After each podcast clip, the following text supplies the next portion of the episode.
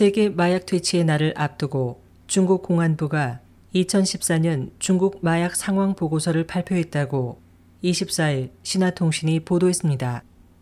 이번 보고서에 따르면 중국 정부에 등록된 장기 마약 복용자는 2014년까지 누적 인구수로 295만 5천 명이며 실제 마약 인구는 1,400만 명을 넘어섰고 지난해 발견된 신규 마약 상습 복용자는 46만 3천 명으로 지난 2008년에 6.5배 이르며 연간 신규 중독자의 증가율은 연평균 40%에 이르고 있습니다.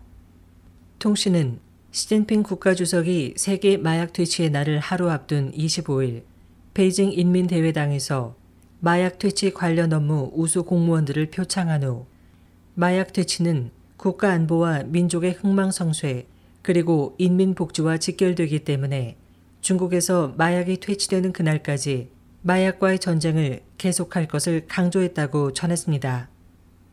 SH 희망지성 곽지연입니다.